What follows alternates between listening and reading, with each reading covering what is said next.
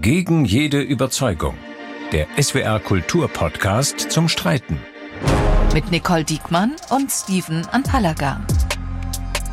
Hallo, lieber Steven. Hallo, Nicole. Hallo, liebe Zuhörerinnen, hallo, liebe Zuhörer. Herzlich willkommen bei Gegen jede Überzeugung. Alle zwei Wochen pünktlich wie die süddeutschen Maurer, hätte ich fast gesagt. Streiten wir über Themen, von denen jeder sagt, das will ich für mich eigentlich auch mal geklärt haben. Und wir versuchen zu streiten und uns dabei nicht zu zerstreiten.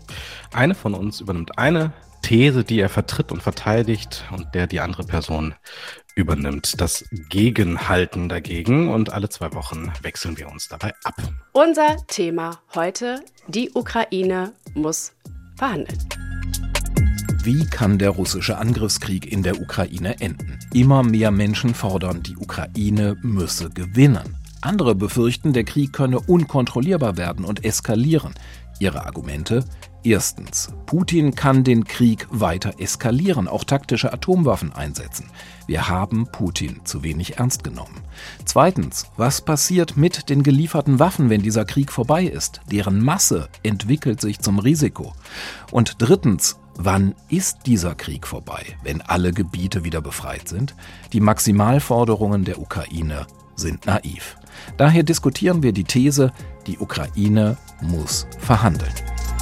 Vor fast genau einem Jahr hat Russland die Ukraine überfallen. Seitdem tobt der Krieg und seitdem tobt eine leidenschaftliche Debatte. Eigentlich auf der ganzen Welt. Eine Frage, die dabei gestellt wird, eine These, die heute ich verteidige, ist dabei, die Ukraine muss verhandeln. Es ist eine Debatte, die erbittert äh, diskutiert wird. Und immer geht es um das Gleiche. Wie geht es weiter mit diesem Krieg? Wie ist es möglich, ihn so schnell wie möglich zu beenden? Wie viel Zeit nehmen wir uns denn, Nicole, um darüber zu sprechen?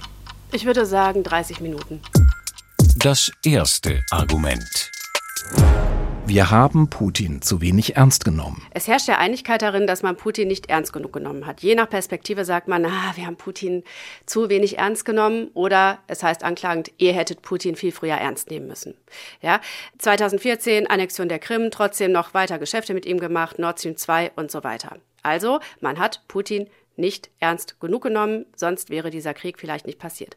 Wenn jetzt die These, die ich heute verteidige, ja, angebracht wird, nämlich oder die Forderung zu sagen, die Ukraine muss verhandeln, wird das auch damit begründet, dass Leute Angst haben und sagen, wir nehmen Putin so ernst, dass wir ihm auch zutrauen, dass er Gebrauch macht von den Nuklearwaffen, über die er ja nun mal verfügt. So. Und den Leuten wird dann wiederum entgegnet, das wird Putin nicht tun, da nehmt ihr ihn zu ernst. Das ist ein Widerspruch, der lässt sich schwer auflösen. Erst hat man ihn angeblich nicht ernst genug genommen, jetzt soll man ihn nicht ernst nehmen. Das funktioniert nicht. Hm. Also ich würde sagen, wir haben ihn immer super ernst genommen. Wir haben ihn immer schon super ernst genommen. Wir haben ihn ernst genommen, weil er uns Gas liefert, weil er uns Kohle liefert, weil er uns Öl liefert, weil er uns nukleare Brennstäbe liefert. Wir haben ihn so ernst genommen, dass wir unsere gesamte Energieversorgung, unsere gesamte mhm. Energieinfrastruktur ja. auf die Zusagen dieses einen Mannes gebaut haben. Wir haben ihn so ernst genommen, dass wir russische Staatsfirmen eingeladen haben, Energieinfrastruktur in Deutschland aufzubauen, was ja völlig Banane ist. Also, dass man diesen Mann nicht ernst genommen hat, das kann man nun wirklich nicht sagen. Nee, man hat ihn gerne ernst genommen als Wirtschaftspartner, weil er nämlich hm. so schön billiges Gas geliefert hat, von dem wir alle einen ganz hervorragenden Lebenswandel ähm, hm. uns erlauben konnten. Aber als Politiker, na, da hat man dann doch lieber ein Auge zugedrückt und ihn eben nicht so ernst genommen und seine Ankündigung, damit eben weiter billige russische hm. Energie fließt. Ja, aber da musst du den Spieß tatsächlich umdrehen. Also man hätte ihn sehr ernst nehmen können und die Expertinnen und Experten, die sich mit dem Thema beschäftigen, haben ihn noch ernst genommen. Also der Mann tut, was er sagt und er kündigt es in ewig langen Postillen auch vorher an. Er hat gesagt, dass er Tschetschenien angreifen und Grosny in Schutt und Asche legen wird. Eben. Er hat genau das getan. Er hat gesagt, dass er Georgien angreifen und Tiflis in Schutt und Asche legen wird. Er hat genau das getan. Dieser Beschuss von zivilen Einrichtungen in Aleppo, in Syrien, das ist genau so, wie es der militärischen Vorgehensweise und der Doktrin entspricht. Alles das ist genauso eingetreten. Der Mann hat in höchstem Maße rational. Nord Stream 2. Trotzdem ja, genau. weißt du, was 2. die Sache ist? Wir haben einfach keine politischen Konsequenzen daraus gezogen. Das hat überhaupt ja. nichts damit zu tun, auf ihn ernst nehmen. Uns war es einfach nur scheißegal, weil wir halt davon profitiert haben. Wir nehmen ihn ernst, aber man muss ihn natürlich auch ernst nehmen, wenn er sagt, nukleare Waffen sind eine Option, Aber das Ernstnehmen geht ja auf beide Seiten. Wir wissen ja, wenn er rational handelt, dass er eben auch einen Gegenschlag der westlichen Alliierten ebenso rational in Kauf Mhm, nimmt. Und wir mhm. wissen, diese ganze nukleare Geschichte hat ja zwei Ebenen. Das eine ist, ob du den Mhm. Knopf drückst und das andere ist, ob du damit drohst. Und wie gesagt, das Ganze ist Teil des Ernstnehmens Teil eines militärischen, auch kommunikativen Konflikts. Aber du hast gerade gesagt, wenn wir ihn ernst nehmen, wenn er rational handelt. Das können wir beide von außen nicht beurteilen. Aber versuchen wir es doch mal theoretisch. Es mag ja sein, dass er im Moment noch rational handelt. Aber ich wiederhole das nochmal. Die Forderung, dass die Ukraine verhandeln sollte, hängt auch daran, dass wir doch gar nicht wissen, ob Putin nicht irgendwann auch einen Punkt erreicht, an dem er eben nicht mehr rational handelt, weil er innen- und oder außenpolitisch komplett isoliert ist, weil sein Volk verstanden hat, trotz aller Propaganda, diesen Krieg können wir nicht gewinnen. Wir zahlen einen wahnsinnig hohen Preis. Wir schicken unsere Söhne in diesen Krieg und die kommen nicht zurück. Oder auch, weil Indien und China sagen, okay, ähm, wir sind nicht die besten Freunde von Wladimir Putin, sondern wir sind Partner von Russland und für uns rechnet sich das jetzt einfach nicht mehr. Für uns rechnet sich nicht, was der Typ da macht. So, und damit würde Putin den sagen wir mal, den fatalen Vorteil eines Selbstmordattentäters gewinnen. Wenn du nichts mehr zu verlieren hast, dann ist es egal, ob du rational handelst. Dann kannst du auch sagen, ich stehe vorm Abgrund, dann reiße ich noch ein paar mit und dann drücke ich den Knopf. Ja, jetzt ist ja Putin kein Selbstmordattentäter, der sich irgendwelche äh, Rucksäcke umschnallt und dann äh, eine Explosion herbeiführt. Und genau das ist der Punkt. Putin führt eine mögliche Explosion einfach nicht herbei. Er muss das jemandem befehligen und dieser jemand muss das dann tun. Und dieser jemand macht das noch nicht mal auch selbst, sondern er wiederum befiehlt das auch einem anderen. Und wenn wir den Zustand des russischen Militärs uns anschauen, den Zustand der Korruption dort, die Informationslage, wir wissen, dass Putin offensichtlich angelogen wird. Wir wissen, dass Putin gar nicht den Rückhalt hat, wie wir denken, wir ihn im Kreml kolossal schlecht beraten. Er, er ist, er ist nicht nur genau. schlecht beraten, er wird auch schlichtweg angelogen. Das heißt, ja. der Mann handelt ja nun mal nicht alleine. Er ist angewiesen auf seine Militärgeneräle, er ist angewiesen auf die Stabsführung und seine Spitzenpolitiker im Apparat in, im Kreml. Er ist angewiesen auf die ganzen Propagandisten im russischen Staatsfernsehen. Und eine Situation herbeizudenken, wo dieser Mann vollkommen alleine dieses Land in den Abgrund führt, ohne dass die 50, 100, 150, 200, 4000 Menschen, die um ihn herum sind und die Möglichkeit haben, ihn davon abzuhalten, weil sie nämlich sehen, wenn dieser Irre, so nenne ich ihn jetzt mal, ohne es zu pathologisieren, aber wenn dieser nicht mehr rational handelnde Putin den Knopf drückt, dann wenden sich Indien ab, wendet sich China ab, sind wir ganz allein auf der ganzen Welt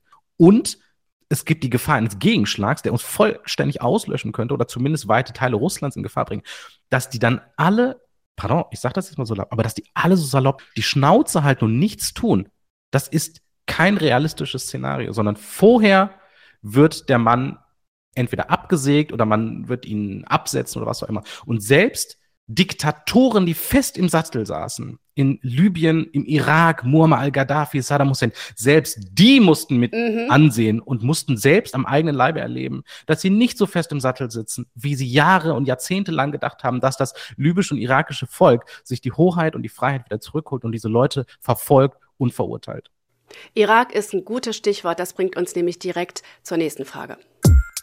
Das zweite Argument. Die Masse der gelieferten Waffen entwickelt sich zum Risiko. Du hast jetzt gerade Saddam Hussein genannt und das ist eine gute Vorlage für das zweite Argument. Für meine These, die ich heute verteidige, dass die Ukraine verhandeln muss. Was passiert eigentlich, Steven? Was passiert mit den ganzen Waffen? Was passiert mit den ganzen Waffen, die in die Ukraine geliefert werden?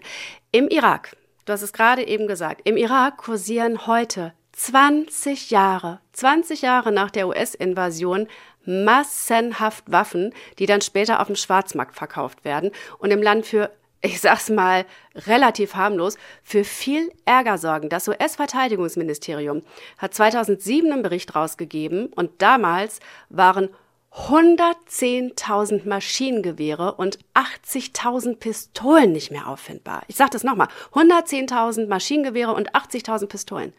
Die Masse der Waffen in der Ukraine ist ja auch relativ hoch und wird ja auch nicht weniger. Die sind in dem Land drin. Was passiert denn, wenn dieser Krieg irgendwann mal vorbei ist?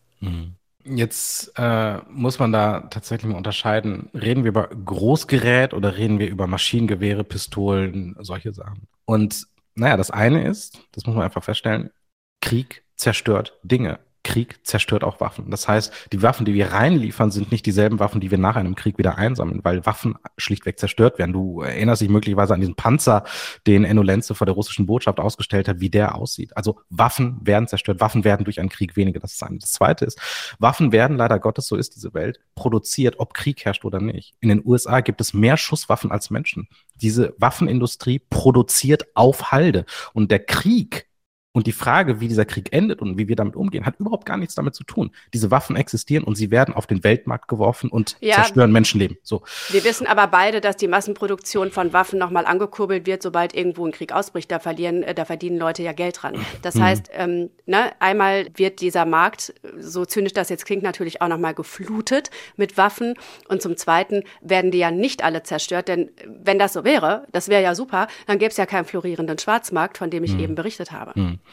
Also, um bei den kleinen Waffen nochmal zu bleiben, das ist, den Punkt gebe ich dir. Und da, darf ich das kurz noch sagen, Steven? Kleine Waffen im Vergleich zum Panzer, ja. Aber nochmal, wir reden von Maschinengewehren ja. und von Pistolen. Den, den, den Punkt, den äh, gebe ich dir tatsächlich. Aber es gibt ein historisches Vorbild, wie man damit umgehen kann. Und das mhm. hat zufälligerweise auch mit der Sowjetunion zu tun. Wir haben nämlich nach der Wiedervereinigung beziehungsweise dem Untergang der Sowjetunion und der DDR die gesamte nationale Volksarmee quasi entwaffnet. Wir haben mhm. Großgeräte, wir haben Kleingeräte, wir haben Gewehre, wir haben all den ganzen todbringenden Kram, den haben wir rausgenommen, wir haben ihn an äh, NATO-Partner gegeben, wir haben sie auch zerstört und verschrottet und nach dem Krieg, das muss eine ganz wichtige Vereinbarung und Bedingung sein, muss die Zerstörung von diesen Waffen und es ist richtig, sie kursieren, muss ein Thema sein. Aber ich möchte darauf hinweisen, der Waffenmarkt, wenn man Markt sagt, der gehorcht auch gewissen eigenen Gesetzen. Und ich spreche die ganze Zeit von Groß- und Kleingeräten auch deshalb, weil die Großgeräte, also die Panzer und die, die, die Raketenabwehrsysteme, die werden nach einem Krieg Teil der ukrainischen Armee werden. Und wir müssen davon ausgehen oder wir können davon ausgehen, dass wir mit der ukrainischen Armee Vereinbarungen treffen können und dass wir diesen ganzen Markt einhegen können. Ich meine, Irak, du siehst es genauso wie in Afghanistan, ist ein enorm instabiles politisches so Gefüge und das so wird bei der Ukraine ganz anders sein. Und deshalb glaube ich, dass diese Waffenlieferung, die wir heute ansetzen, dass sie sehr wichtig ist für den Kriegsverlauf, dass wir das aber nach dem Krieg auch wieder eingesammelt bekommen. Lass uns mal weggehen von den konventionellen Waffen, ja, von Gewehren, von Panzern. Lass uns mal hingehen zu etwas, was, so bitter das ist, existiert, aber wenigstens mittlerweile thematisiert wird. Vergewaltigung als Kriegswaffe wird vor allem von russischen Soldaten benutzt, sagt die UNO, auch von ukrainischen, aber in einem anderen Ausmaß. Wir sprechen von Völkern, wir sprechen von traumatisierten Frauen, wir sprechen von traumatisierten Kindern. Wir sprechen auch von traumatisierten ehemaligen Soldaten, die irgendwann wieder nach Hause kommen. So sie den Krieg denn überleben. Schauen wir mal in die USA. Nach dem Vietnamkrieg haben sich da mehr Veteranen das Leben genommen, als überhaupt Soldaten im Krieg selber gestorben sind. Bis heute nehmen sich da 20 Veteranen jeden Tag das Leben, weil die mit den Folgen dieses Krieges nicht fertig werden, weil die keinen Weg zurückgefunden haben ins mhm. Leben. Mhm. So. Die Forderung, dass die Ukraine verhandeln soll, findet auch vor dem Hintergrund statt, dass man sagt, mit jedem weiteren Kriegstag wird das Trauma größer. Und wie soll das je wieder geheilt werden? Mhm. Auch das sind ja zwei Sachen. Das eine ist, nehmen wir mal an, die Ukraine verhandelt jetzt oder nehmen wir mal, gehen wir mal einen Schritt weiter und sagen, die Ukraine ergibt sich jetzt und die Russen übernehmen das ukrainische Staatsgebiet. Ich glaube nicht, dass dieser Horror dann aufhört. Ich glaube ist, nicht, ist, dass ja, aber ähm, die Gleichsetzung von Verhandeln und Ergeben ist ein grundsätzliches Problem und ein grundsätzlicher mhm. Faktor mhm. für die Polarisierung in dieser Debatte. Mhm. Aber das ist ein Thema, über das wir später nochmal sprechen müssen worüber wir eigentlich reden, wenn wir von Verhandlungen reden. Und ich äh, würde jetzt einfach mal des Gedankenspiels wegen sagen, nehmen wir mal an, die Ukraine ergibt sich jetzt. Nehmen wir mal an, der Krieg wäre heute zu Ende. Aus welchen Gründen auch immer. Die mhm. Russen bekommen Teil des Staatsgebiets und die Ukrainer machen irgendwie was anderes woanders. Ähm, da werden wir sicherlich noch ein dritten Argument äh, mehr zu sprechen. Aber nehmen wir mal an, der Krieg wäre heute zu Ende. Es ist schlichtweg nicht davon auszugehen, dass die Russen dort, wo sie die Übermacht haben und wo sie die äh, Herrschaft haben, aufhören, diese Kriegsverbrechen zu begehen, dass sie aufhören mit dem Horror und diesem Terror gegenüber der Zivilbevölkerung. Das wissen wir, das wissen wir aus anderen Fällen. Wie gesagt, das wissen wir aus äh, Tschetschenien, wir wissen es aus Georgien. Und es ist ja die ukrainische Bevölkerung, die trotz alledessen sagt, wir möchten weiterkämpfen. Wir möchten nicht, dass die Russen über uns herrschen, weil wir überhaupt nicht einschätzen können, wie viel schlimmer es dann noch wird. Das ist das eine. Und das zweite ist, mhm. du hast vollkommen recht, dass das ein gigantisches Problem ist und dass wir aktuell in einem militärischen Konflikt über Waffen reden. Wenn wir aber über Aufbauhilfe reden, das ist dann zumindest mein Plädoyer, muss es darum gehen, dass wir eben nicht nur Wirtschaft und Industrie und Infrastruktur aufbauen, sondern eben auch psychologische Hilfe und Traumatherapeuten und, und seelsorgerische äh, äh, Ressourcen in das Land schicken. Und wir alle, und mit wir meine ich den Westen, sind darin nicht besonders gut. Also es ist noch nicht mal nur der Krieg, der dort äh, in, bei den USA ein großes äh, Problem ist. Wir wissen selbst nach 9-11, also dem 11. September, dass äh, die Polizistinnen und die äh, Feuerwehrleute, die Notfallärzte, die als erstes am Unfallort waren, bis heute um Krankenversicherung kämpfen müssen oder um Krankenversicherung und Krankenversorgung kämpfen müssen. Das fällt immer runter und du sagst ja selbst, es ist irgendwie so ein Tabu, was lange nicht thematisiert wurde. Es ist gut, dass wir jetzt darüber sprechen und es ist gut, dass wir es jetzt zum Thema machen. Aber ich möchte nochmal darauf hinweisen, die Ukrainer selbst, die alles das erleiden, die alles das erdulden, sagen, wir möchten nicht verhandeln. Wir möchten nicht verhandeln aus einer Position der Schwäche heraus und wir haben Angst vor dem, was passiert, wenn die Russen über uns herrschen. Hm. Ja, das ist natürlich, ähm, kann man ähm, ein bisschen zynisch auch zusammenfassen mit, es passiert ja sowieso, also ähm, rücken wir erstmal nicht von unseren Maximalforderungen ab. Aber lass uns doch, du hast es ja eben schon angesprochen, mal zu den Forderungen der Ukraine rübergehen und damit zum dritten Punkt. Das dritte Argument. Die Maximalforderungen der Ukraine sind naiv. Was ist naiver? Was ist naiver? Zu glauben, dass man die Ukraine dazu bringen sollte, zu verhandeln oder daran zu glauben, dass für die Ukraine immer noch maximal alles drin ist. Es gab vor ein paar Wochen einen Artikel von Jürgen Habermas in der Süddeutschen, in dem schreibt er, mit jedem Tag so ist es normalerweise in Kriegen, wird die Kriegsmüdigkeit größer und der Wille, den Kriegsherren, den Aggressor zu besiegen, wird kleiner. Das scheint im Falle der Ukrainer anders zu sein. Es gibt eine Zahl. 93 Prozent würden einen Waffenstillstand nur akzeptieren, wenn sich die russischen Truppen komplett zurückziehen, auch von der Krim. Das heißt, man will wirklich alles. Es ist eine Zahl erhoben von der Münchner Sicherheitskonferenz. So. Auch die Krim zurückzuholen, auch die Krim zurückholen zu wollen, das ist also alles zurückholen zu wollen, ist eine Maximalforderung. Wenn man die durchsetzen will, dann wird dieser Krieg noch sehr, sehr lange laufen. Das halte ich für wahnsinnig naiv. Weißt du, Nicole, das muss ich in dieser Härte sagen. Ein bisschen Völkerrecht geht nicht. Das geht einfach nicht entweder das Völkerrecht gilt oder es gilt nicht. Entweder es gilt, dass du territoriale Integrität hast oder es gilt nicht. Und entweder es gilt, dass du einfach deine Finger bei dir selber lässt und nicht andere Länder überfällst, um deren Grenzen zu verschieben oder deren Regionen abzuzwacken.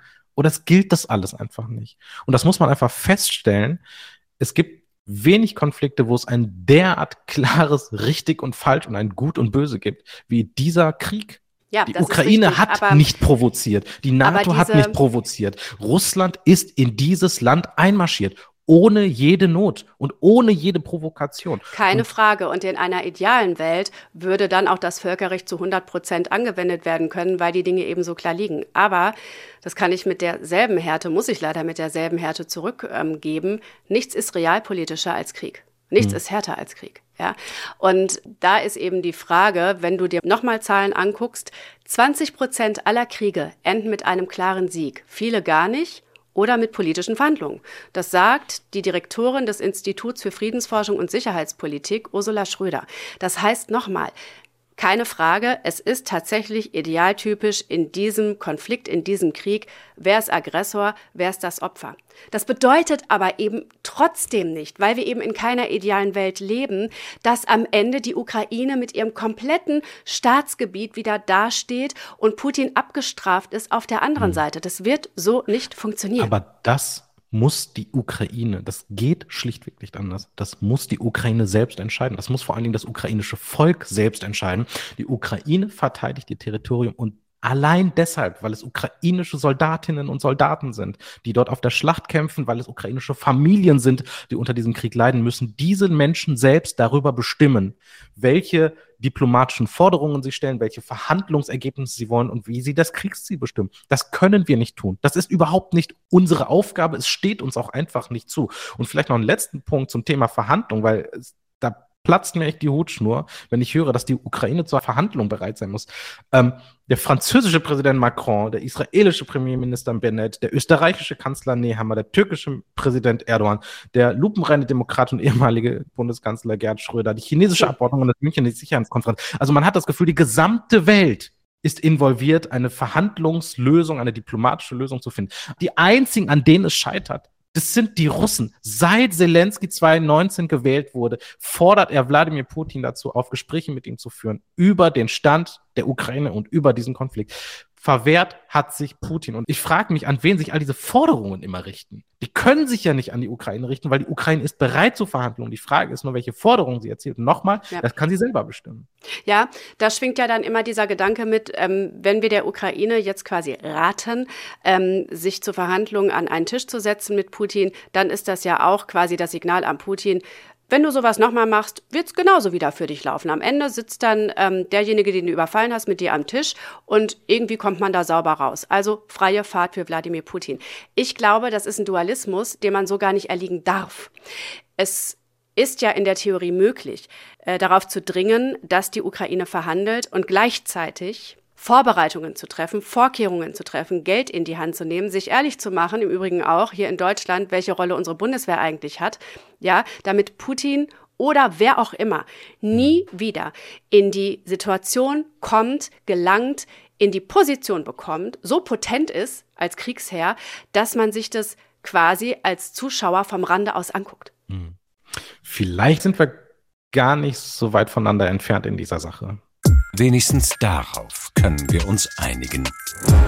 Die Ukraine muss verhandeln. Das ist die These, die ich heute vertreten habe. Steven, du hast dagegen gehalten, was aber erstens nicht bedeutet, dass wir uns jetzt zerstritten haben und zweitens auch nicht bedeutet, dass es nicht doch mehrere Punkte gibt, in denen wir uns total einig sind. Mhm, ne? Absolut. Zum Beispiel haben wir ja eben gesehen, ähm, ganz wichtig, wenn dieser Krieg dann irgendwann hoffentlich bald vorbei ist, dass ähm, nicht nur die Waffen möglichst schnell aus diesem Gebiet herausgeholt werden müssen, sondern auch, dass die Menschen da psychosozial, therapeutisch hm. betreut werden müssen. Hm.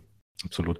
Und das Zweite ist, wir müssen allesamt mal überlegen, welche Rolle spielen wir als ähm, Freunde der Ukraine, auch mit unserer eigenen Bundeswehr in unserer Sicherheitspolitik, da scheint es ganz, ganz viel zu geben, wo wir in den letzten Jahren, Jahrzehnten sehr bequem geworden sind und überhaupt darüber nachzudenken und gesellschaftlich darüber zu sprechen und eine Lösung zu finden, das ist, glaube ich, ganz wichtig. Genau, da ist äh, möglicherweise Aufrüstung das Stichwort und das bringt mich zum nächsten Punkt, in dem ich das Gefühl hatte in den letzten Minuten, dass wir uns da auch einig sind, dass wir in dieser Gesellschaft auch in dieser Diskussion verbal ein bisschen abrüsten. Hm, absolut.